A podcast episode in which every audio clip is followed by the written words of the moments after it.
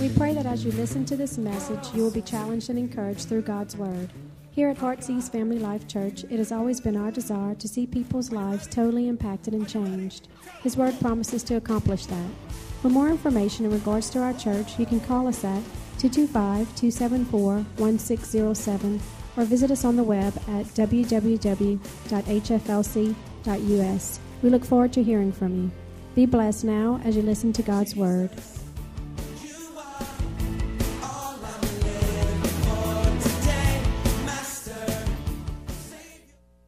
I am here today. Some of you, if you weren't here last Sunday, you don't know what I'm talking about.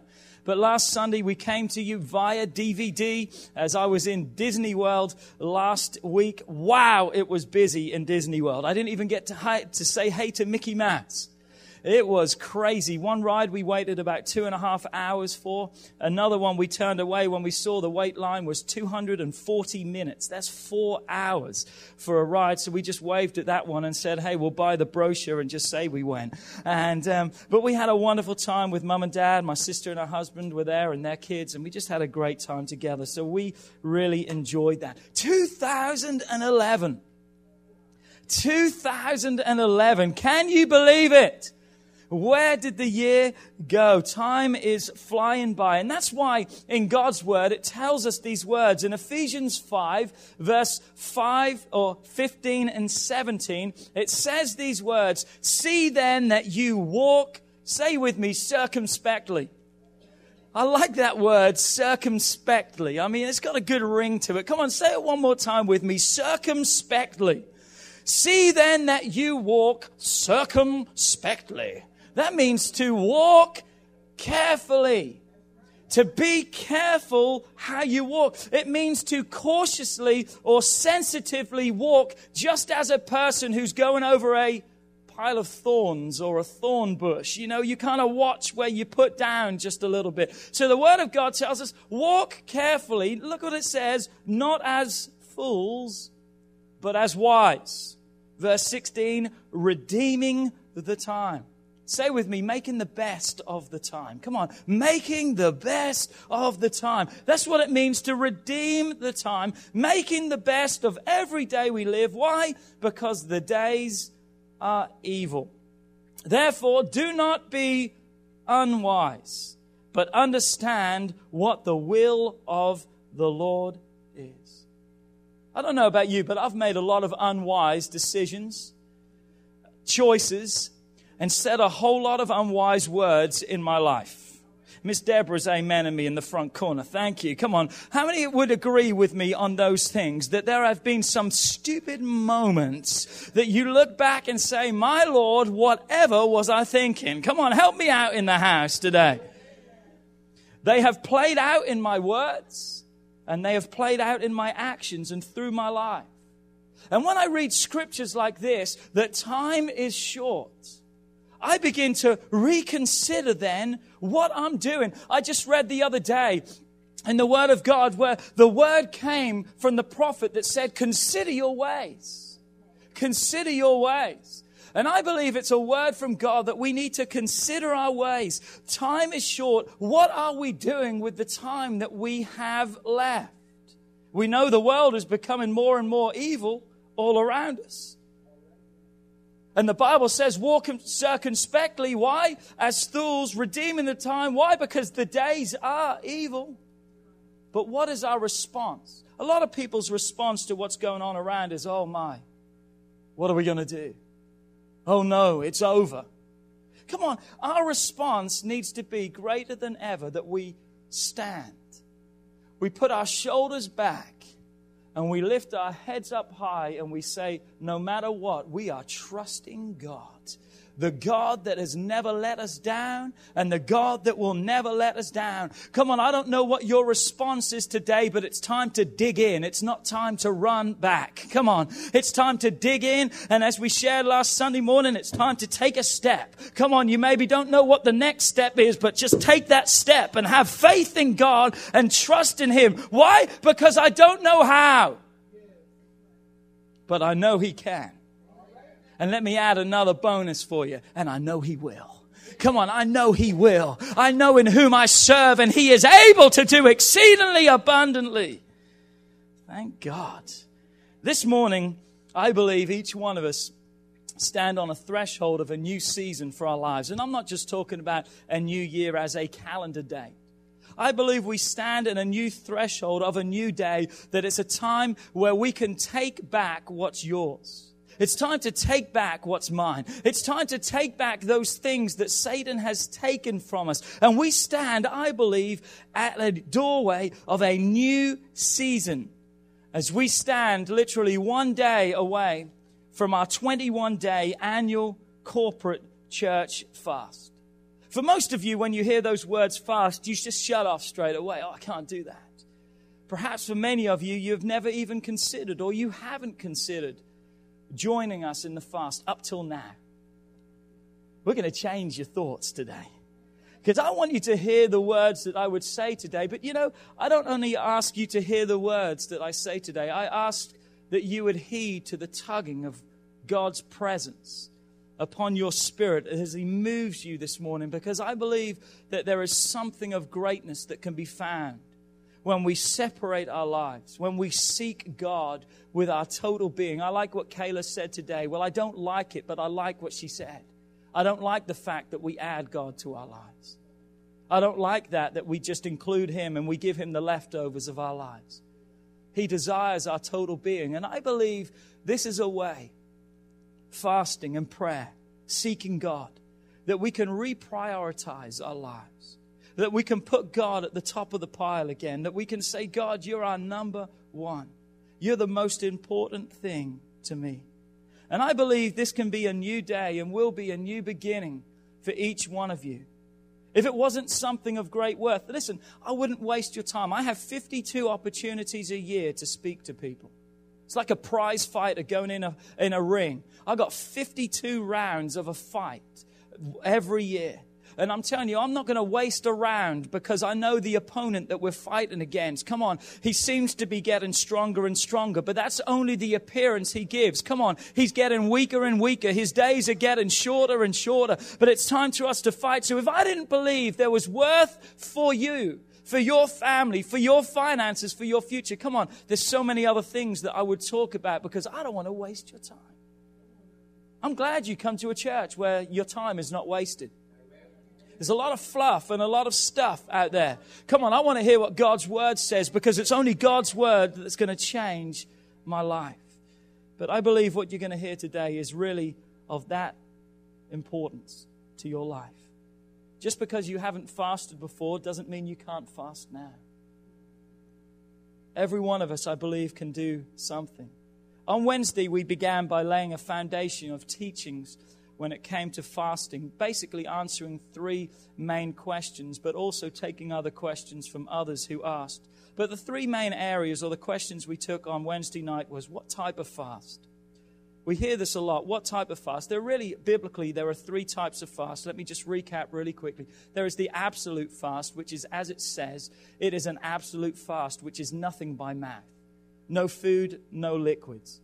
Now, this is not a fast that is recommended Okay, and if you do want to do this fast, you cannot sustain this fast for a, per- for a long period of time. It's not healthy to do that for a long period of time.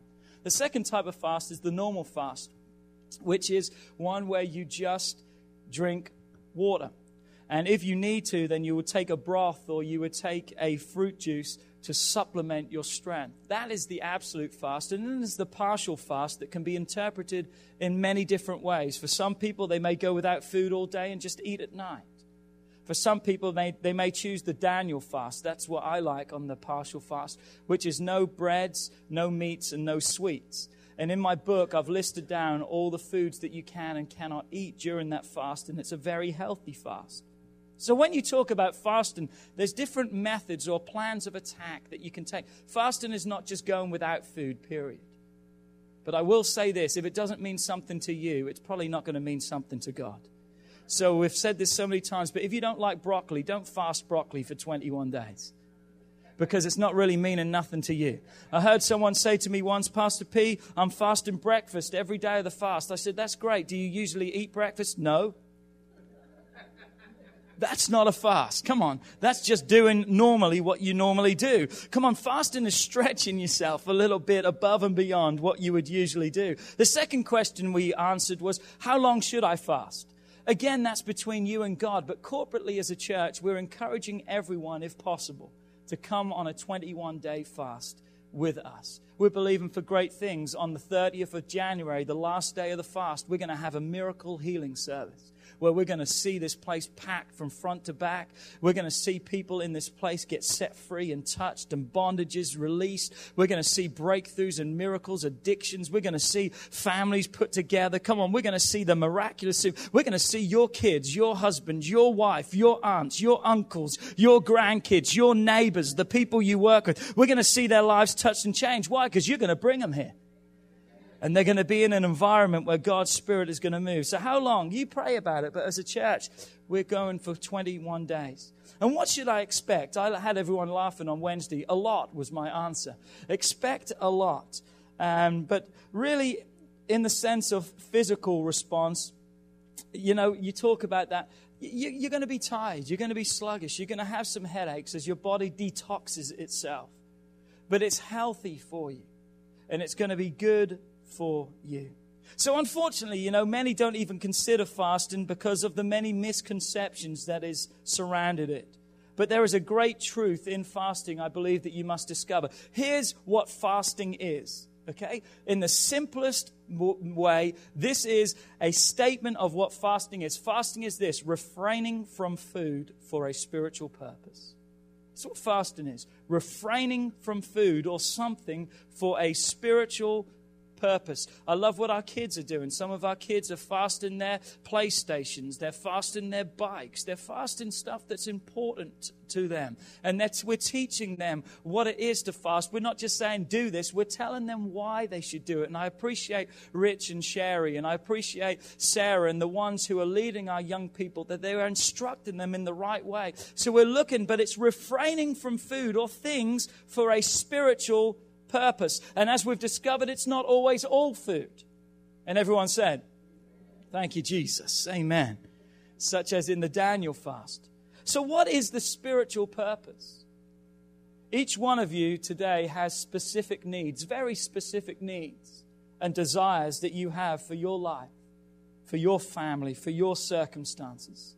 And I believe that fasting will bring you personally to a more in depth, intimate relationship with God that will result or it will manifest itself in numerous ways, such as breakthroughs, such as salvations, such as new direction for your life, such as healing. There's a lot of people I know in this place right now that need a physical healing fasting not only because of the spiritual purpose of it, but also from the physical results of it, can be a tool to bring healing to a body. Just going without food and eating the right foods and, and detoxing your body can bring healing. Listen to me, blood pressure can be reduced. There's so many benefits physically as well as spiritually that can come as a result of you setting aside this time and believing God for absolute miracles in your life.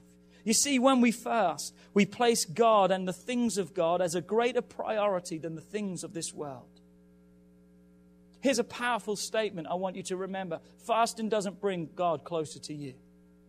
You don't manipulate God by fasting, saying, God, I'm fasting, so come over here, buddy. But you know what fasting does? Fasting moves you closer to Him. Come on. Fasting moves you closer to Him. Turn with me to Psalms 42, verse 1 through 3. I read this on Wednesday night, but let me just read it quickly again. The title of this psalm is Yearning for God in the Midst of Distress or Distresses. David says these words in verse 1 of Psalms 42 As the deer pants, or literally longs for the water brooks. So my soul longs for you, O God. My soul thirsts for God, for the living God. When shall I come and appear before God? My tears have become my food day and night. while they continually say to me, Where is your God? Has Satan used those words against you? Where is your God? If God really cared about you, if God really was there, then why would you go through? Come on, Satan uses those words, others use those words to taunt us from what? To turn away from the truth of God's words. Where is our God? You see, in the midst of total distress, as David was, despite everything that was happening around him, and even what he felt within himself. You know, the biggest struggle that we have is not without, but within. The biggest struggle we have is not the people we work with or our families or our neighbors or, or the debt collectors who are coming after money. That's not the biggest fight that we have. The biggest fight we have is within us. Joyce Myers said it so well. It's the battlefield of the mind. Satan wants to come in and control our thoughts, to consume us from the inside out. And David is realizing there's attack from the out, but there's also a warfare that's going on within him. He realized the attack from without and the attack with, from within was affecting his life. And therefore, he's taken a stand and he's coming against it. And how did he come against it? What is the cry that he has? There was a cry that came from within him, a cry from, for God. And there was a cry within David that cried out and said, God, I need you. God, I need you. God, I've got to have you intervene and move in this situation. Come on, where's our cry gone? Come on, where has our cry of desperation to God gone? We now cry and go to every other source apart from the one source. Come on, we turn to a bottle, whether it's alcohol or pills. Oh, just take a few of these and you'll sleep every night. Just take a few of these and this will happen and that will happen. No, all what happens is you are now chemically dependent upon that drug for the rest of your life. There is no solution that's come. There's just another problem. You're an addict. Come on, I'm not being unkind today. If medically you need those things, then that's fine. But doctors today, when people have a rough day and they go, they are so quick to subscribe their medications for depression and all the, oh, you're depressed. No, that's just life. It has its ups and downs. Come on now. Life has its ups and downs. I don't need a pill to wake me up in the morning. Come on, that's not my source. Come on, say amen in the house or say oh my or whatever today. Come on, I don't need that. But yet we turn to that source. What we need is not found on a couch, laying there and being asked a question. So, how does that make you feel?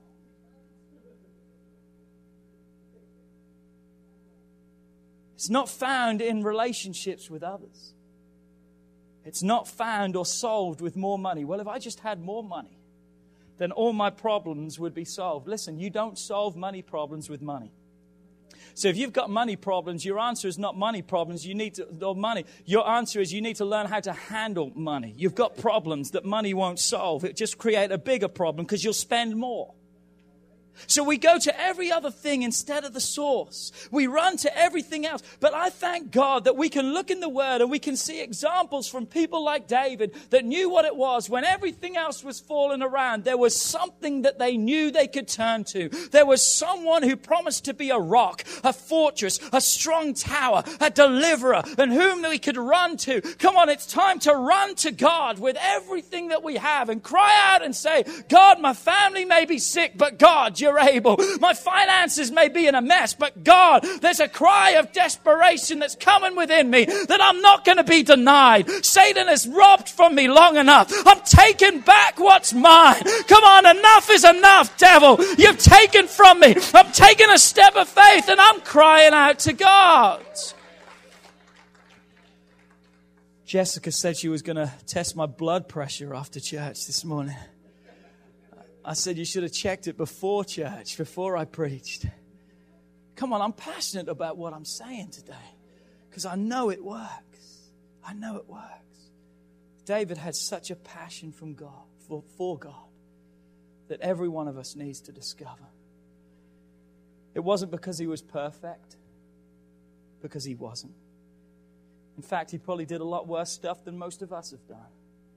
So I don't know how many people in here have murdered someone. I don't know how many people in here have committed adultery. I don't know how many people have done things like David did. But you know what?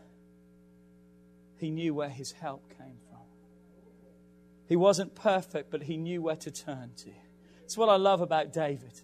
Read Psalms 91 when he cries out to God, there's no perfection. He says he knows his sin. He says, blot out my transgressions. Remove all that filth from me. But he cries out to God and he says, God, create a clean heart.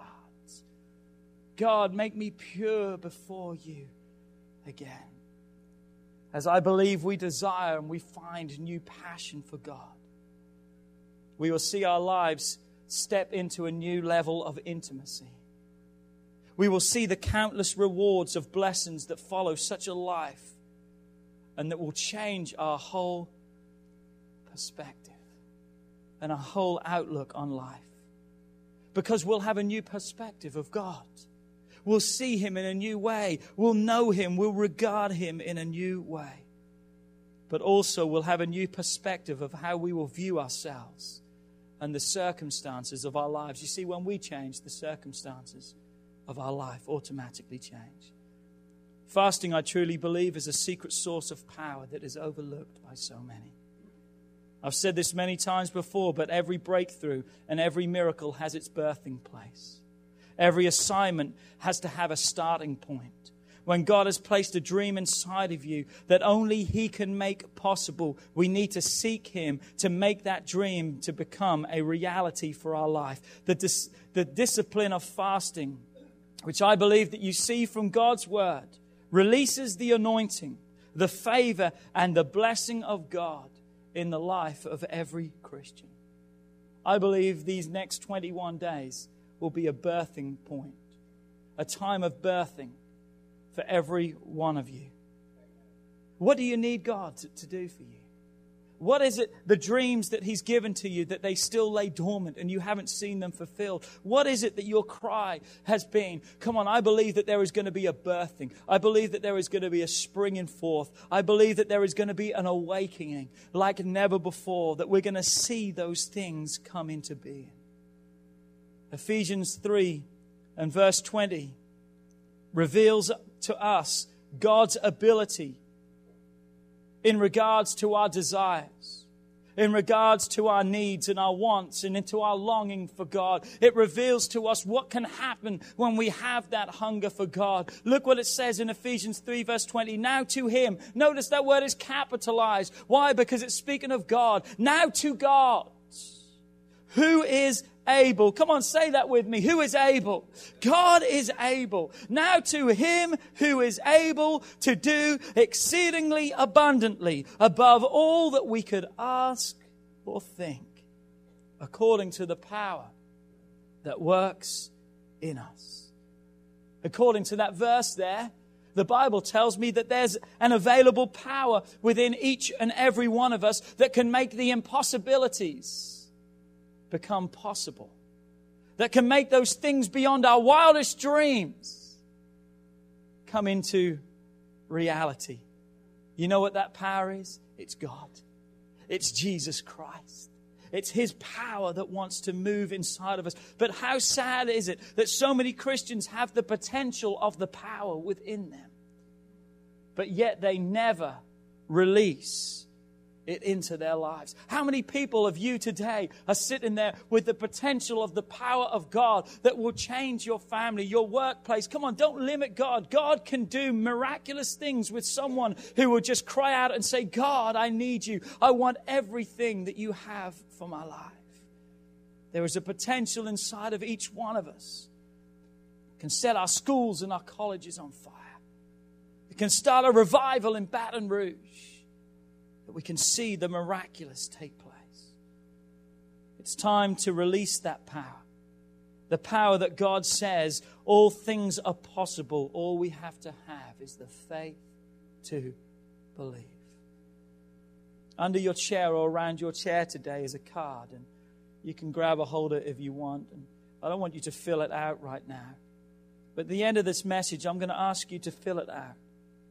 On that card, I want you to fill out what you are praying and believing God for over the next 21 days. For some of you, may, you may need to turn it over. For some of you, you may need to write really small because some of you have got a lot of things that you're asking God to do. At the end of the service, we're going to come corporately to the front and we're going to lift those needs up to God and we're going to pray. And then what we're going to do is we're going to lay those needs on the altar. We're going to leave them with God. And then what we're going to do is we're going to transfer those things and we're going to put them on our prayer wall. That's our prayer and fasting wall over there. And there's other cards that are going to be available on that table. And what we're going to do is we're going to pin up those needs. So when we have special prayer times and during every service that we have during the fast, we're going to all corporately turn and we're going to stretch our hands and we're going to pray over every need, believing for God. Now, if you've got personal needs and needs that you don't want people, fold that piece of paper in half and we'll pin it up on the wall as is. But you don't have to write your name on there. You can write the names of people you're praying and believing for if that's the case. But again, if it's something personal, personal that you don't want read out, God knows. Just fold it over and leave it on the altar, and we'll make sure it gets transferred over there. But what is your deepest need for God? What is that which you are reaching out to Him for? Perhaps out of reach from you right now, but not out of reach from Him. As a child in Sunday school, we were taught that God's telephone number was Jeremiah 333. I've called that number many times in my life. You know what Jeremiah 33 and verse 3 tells us? Call to me. Call to me. That call does not imply a casual call like, hey, we see the type of call that it is in Matthew chapter 7, where it says, Ask and it shall seek, and you shall find. Knock. There's a continual asking, there's a continual seeking. The cry or the call from God is literally not casual, but it gets the attention of that which it is requesting from. It's a call that catches the ear of God. It's like Bartimaeus' call. Remember that call? The call of a former blind man? We're going to visit that in a few more moments. But Jeremiah 33, verse 3 says, Call unto me, and I will answer you. Man, you should be shouting right there. That is awesome. And I will, these are God's words. These aren't Pastor P's words. These aren't made up words from man. These are God's word. God says, You call out to me, and I've got your answer. And I will show you. Some of us need to be shown some stuff. God says, I'll show you great and mighty things which you do not know. Here's the promise from God today that I want you to grab a hold of. When we call upon Him, He will answer us in the ways or in ways that will literally astound us. The words mighty things there can be translated or should be translated inaccessible. So God says, Call unto me and I will show you, or I'll answer you, and I will show you great and inaccessible things, things out of reach. Come on, how many has some things right now that are out of reach from you? Come on, you're looking and you're saying, I don't know how, but what? We're not going to end the statement right there, but we're going to realize that He can. I don't know how, but I know He can and I know He will. But there are things that are inaccessible, out of reach. But when we call out to God, listen, this is the promise. Those inaccessible things become accessible that God makes them available to us. So we're believing for God to do those mighty things in your life this year. As you make the commitment to fast and to seek Him with your entire being, I believe that those things that are out of reach right now are going to become reachable and obtainable. And there's going to be testimony after testimony of people that said, God came through. God came through. So, quickly this morning, I want to give you three key points that I believe will help you in your fast. Point number one, and the most important point, I believe, of fasting, and that is this what is my motive? What is my motive? Why am I fasting? This is the first question you must ask, and I believe you must have the answer to it. What's my reason behind this sacrifice? Because that's what it is it's a sacrifice. It's not a good enough motive to fast just because the church is fasting. That should inspire you, but you've got to have your own motive. You can't just fast, well, because the church is doing it for 21 days. I'm just going to. You've got to have your right motive. Here's perhaps the best thought when we look at motive, and that is, why would I fast? And this is the question I've asked myself What do I see at the other end of the fast? If I'm going to fast, I'm fasting because what do I see taking place? What is it that I need God to do at the other end of the fast?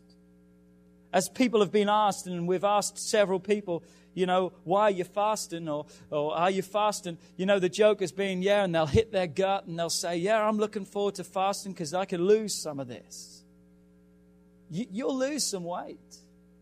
But that's not the right motive for fasting. You can just have as great results and achieve the same dieting. Yes, it detoxes your body, which we've talked about, which is really healthy for you, but that's not truly what fasting is about. I pray that today you know there's more for your life, that God has more available for you. Are you content to go through another year the same way you did last year? Are you content to stay in the same place that you have been at? Or is your motive, your desire, your drive for more of God? There's an assignment for your life. There's a plan for your life. God has a purpose for your life. There's things that God desires to release. I truly believe this into your life. So, what's your motive? What's your why? What's your drive? Motive is important because I believe without the right motive, you won't make it through because you're going to be hungry. There's going to be hard days, it's going to be a struggle. And without the right motive, without the right goal, without the right drive, you're going to relinquish to those sources, those outside pressures, and you're going to give in. It's important.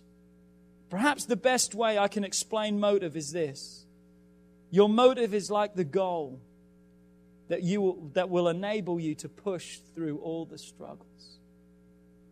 My motive that goal that is pushing me through.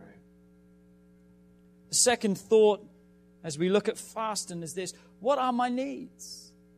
What are my needs? What are those specific things, those requests, those dreams that I am asking God for? What is it that I am truly longing for in my life? What are the ways, the areas, the circumstances that I must see God move in? throughout the entirety of God's Word, we will discover that those who fasted, fasted for specific needs and reasons. There were needs. There were times of great urgency where they were, if God didn't move, they would have been destroyed as they were surrounded. Cities and nations were surrounded, and they fasted and they cried out to God, and God gave them the instruction. I love the one in Second Chronicles chapter 20, I believe it is, where Jehoshaphat, they were surrounded and they cried out to God, and, and he called a corporate fast, and God says, Don't worry, I'm with you. And as the musicians went out and they began to sing and began to praise God, the Bible says that God sent ambushes against the enemy, that the enemies began to kill themselves. And it took them days to plunder the enemy, to recover all the spoil from the enemy. They didn't even have to fight. God fought for them. But how did that direction come? When they fasted, when they cried out, when they sought God in their lives. They needed answers. They needed direction. They needed strength. They needed deliverance from God. And when they fasted, and cried out, God met their every need. What do you need? What is it you need? Earlier, I talked about Bartimaeus' cry. As a result of that cry, I believe we have one of the most powerful questions that has ever been posed in this whole world that came as a result of Bartimaeus' cry. Remember, the people around him said, You're foolish. There's going to be people around you that's going to say, That's foolishness. I mean, going without is never going to help you. There's going to be people that don't understand, but that's okay. You're doing it for a spiritual purpose. You've got a motive. You've got a goal that you're going for. There's needs in your life that you believe in God. But really, ultimately and truly, the greatest need you have is you just want a more in-depth relationship with God. Bartimaeus, be quiet. But yet, because of his cry, there was a question that was given to him. Jesus said to Bartimaeus these words in Mark 10, verse 51. Jesus answered and said to Bartimaeus, What is it you need me to do for you? That is the most loaded question that has ever been asked on the face of this earth. What is it you need? Do you realize that day Bartimaeus could have asked for anything and God would have given it to him? Do you realize that? He could have asked for anything that day and God would have given it to him. God didn't say, hey, whatever you need, here's the boundaries. God says, what is it you need me to do for you? If Bartimaeus would have said, I want to be the richest man on the face of the earth, bam, he would have had that that day. But he would have still been blind. His need would have not been met. Come on. His great need would not have been met. You see, here's the thought that we've got to have. There's a question that God has for any, for every one of us. But that day he could have asked for anything and it would have been granted to him. But you know what? Jesus already knew his need. But he was waiting for blind Bartimaeus to say it. Request it, ask it. Matthew 6, verse 8 shows us this. Your Father knows the things that you have need of before you ask Him. But what are the first six words in that verse? It says, Therefore, do not be like them. Who are the them? It was the ones, if you would read earlier in that passage, that were crying out and they were making a spectacle. And what were they doing? They were asking for things for their own gain. They were asking for things just to benefit their lives, just selfish requests. Because they were asking with wrong motive. You see, that's why motive is so important. If you ask, if you, if you don't have the right motive, you'll ask for the wrong things. What does James 4, verse 3 says? You ask and you do not receive because you ask amiss. Did you hear me? It's possible to ask amiss, to ask wrong. Because what does wrong motive do? Wrong motive asks for things that will be spent on your own pleasure. It's about you. It's only about you. Well, I hate to tell you this, it's not about you. You see, right motive will produce right desires, right needs. Wrong motive will produce wrong desires. Be careful in what your needs are. It's all right to want a new home. It's all right to want a new car. It's all right to want a new job, but they are also things that you can live without. But what about those things that you can't live without? You see, the importance of right motive, going back again, is this right motive will always ask for things that will further God's kingdom here on this earth. Right motive will always ask for things that God will get the glory in. Now, that doesn't mean you won't benefit from them because you will but God gets the glory too. Be specific with those things. Don't be afraid to ask God, but ask Him from a right motive. And lastly, this morning, again, just as important, I believe, what is my plan for God during the fast? We've got our plan, we've got our needs, but what about God? What about God? After all, isn't that what fasting is about? Seeking Him? I've got my plan, I've got my motive. But what am I going to give God during the fast? You see, we've got to remember the key point of fasting is not fasting, it's prayer. The key point of fasting is not fasting, it's prayer. Fasting unaccompanied by prayer and the Word of God is just dieting. And that's not our goal. Our goal of fasting is for spiritual purposes. During the fast, we must take time to get into God's Word. We must set aside time to pray. We must have a time of praise and worship. You must fill yourself with spiritual food. I believe it's a good idea to establish a place where you go to get alone with God a place where you can go and pray because prayer is crucial during the fast to see breakthroughs and hear what the Lord is saying to you. You see, we get it so wrong, and I haven't got time today, but we've got prayer so wrong because prayer is not, if we have 30 minutes of prayer, it's not 30 minutes of us talking. Prayer is conversation. God wants to speak to you during your time of prayer. Maybe some of you need to shut up when you're praying. God says, Oh man, I was going to tell you some great stuff, but you wouldn't stop long enough for me to listen. That's why I believe it's good, and we've given you this journal, that it's good to journal down those things because as you begin to write them down, God can begin to speak into your spirit and speak into you. Establish a place where you can get alone with God. I like to, during lunchtime or when I would eat, I like to use that time to set aside and read the Word and feast on the Word of God and just to pray and to use that time in that manner. Remember, closeness with God should be your ultimate goal. And that only comes through spending time with Him. If all you're doing is fasting and you haven't prayed once, come on, you're missing the point. You're missing the point. Spend time with God. Get in praise and worship. Get a great CD in your car and just worship. Let the people around you think you're crazy when you're driving to work, that tears are rolling down your face. But remember this don't close your eyes when you're driving your car, please. Don't get so lost in God that you close your eyes.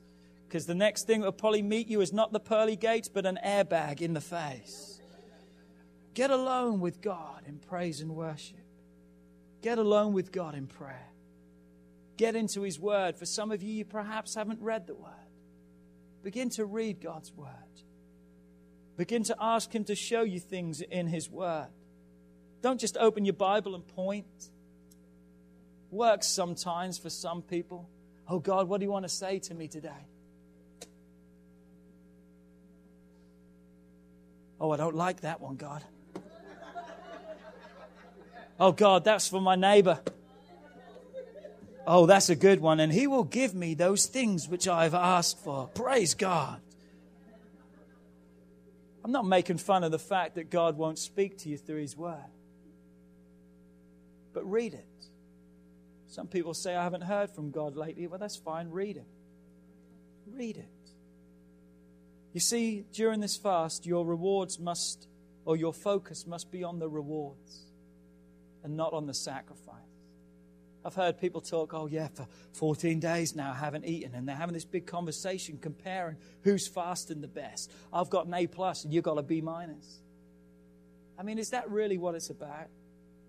You see, when you've got right motive, it doesn't matter what anyone else is doing. All that matters is what you're doing with God. You shouldn't have to discuss. In fact, someone asked me a question What do you do? Do you discuss? The Bible says that you don't go openly and discuss and tell everyone you're fasting. And can I give you another word from the Word of God? Don't look miserable and depressed because that's what God's Word says too. Don't walk around with a long face and miserable and depressed and bite everyone's head off and they ask, What's wrong with you? Well, I'm fasting to get closer to God. I mean, what a great testimony that is.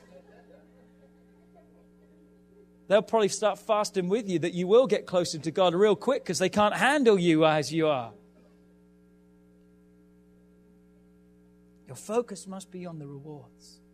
Again, that's why you've got to have right motive. That's why you've got to have those needs, those things. And that's what you've got to, why you've got a purpose, what you're going to give to God. I know today that every one of you can do a part and play a part. I know that every one of you can make it through. I remember it wasn't long ago that I thought there was no way I could do it. But God supernaturally gave me the strength to make it through. And there were times when, in my weakness, I wanted to say, enough is enough. But you know what? I would remind myself of those things I was believing God for. And those things were just more important to me than just satisfying the flesh.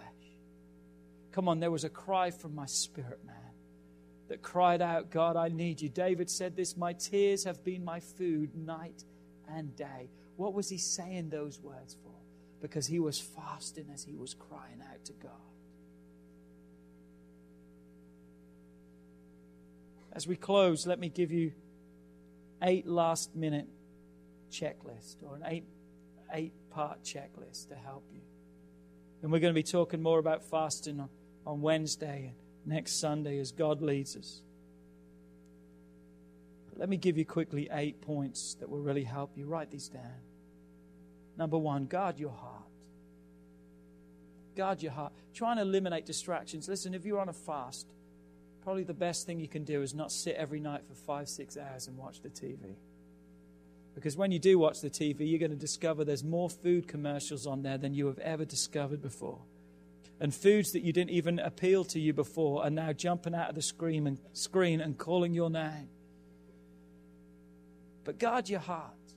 Watch the conversations. Watch the atmosphere. Watch the places that you find yourself in.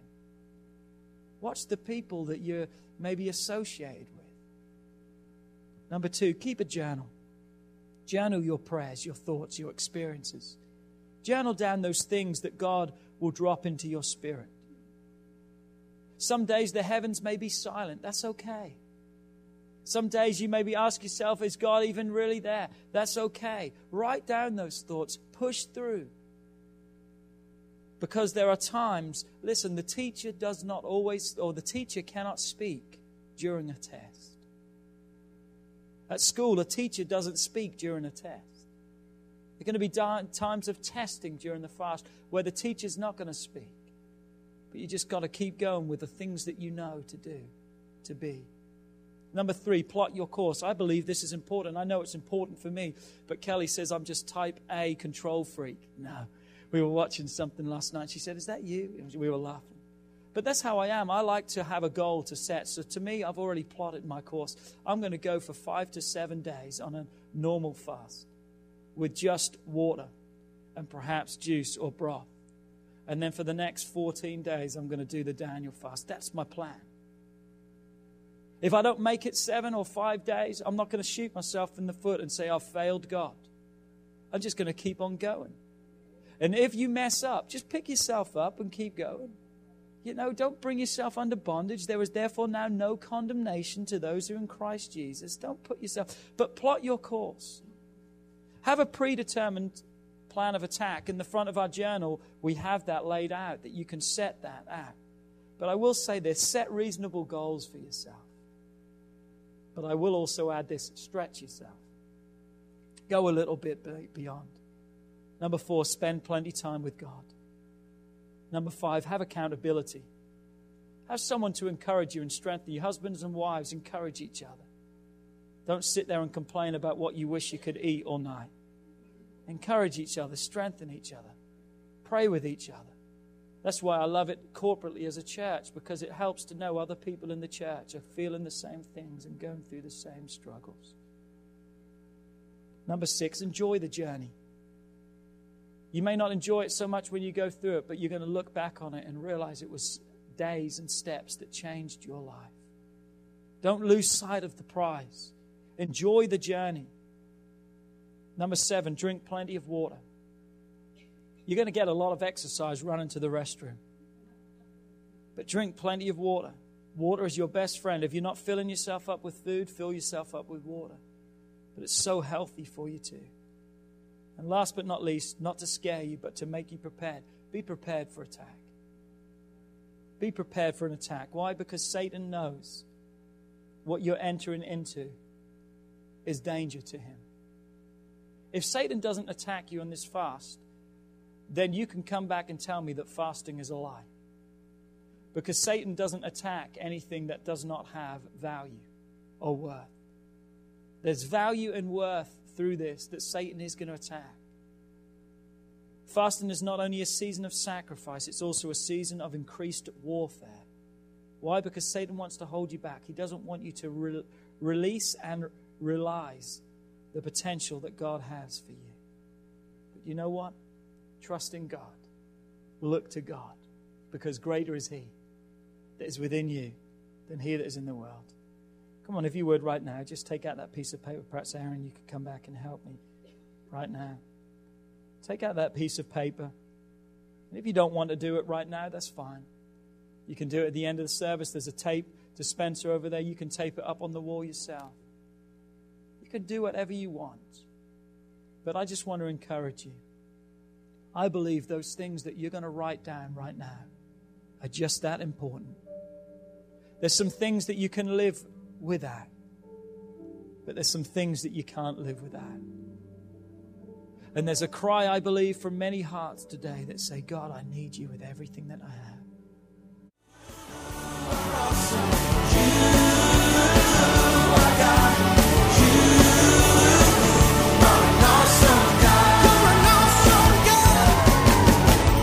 Would like to thank you for listening to this message today. We pray that your life has been challenged by what you've heard, but we also know it will be changed as you put God's Word into effect. At Heartsease Family Life Church, our doors are always open to help. If you need any more information or just a friend to listen, we are here. Call us at 225 274 1607 or email us at pastorp at hflc.us. Remember, put God first in your life and everything you do will prosper. We look forward to seeing you soon. God bless.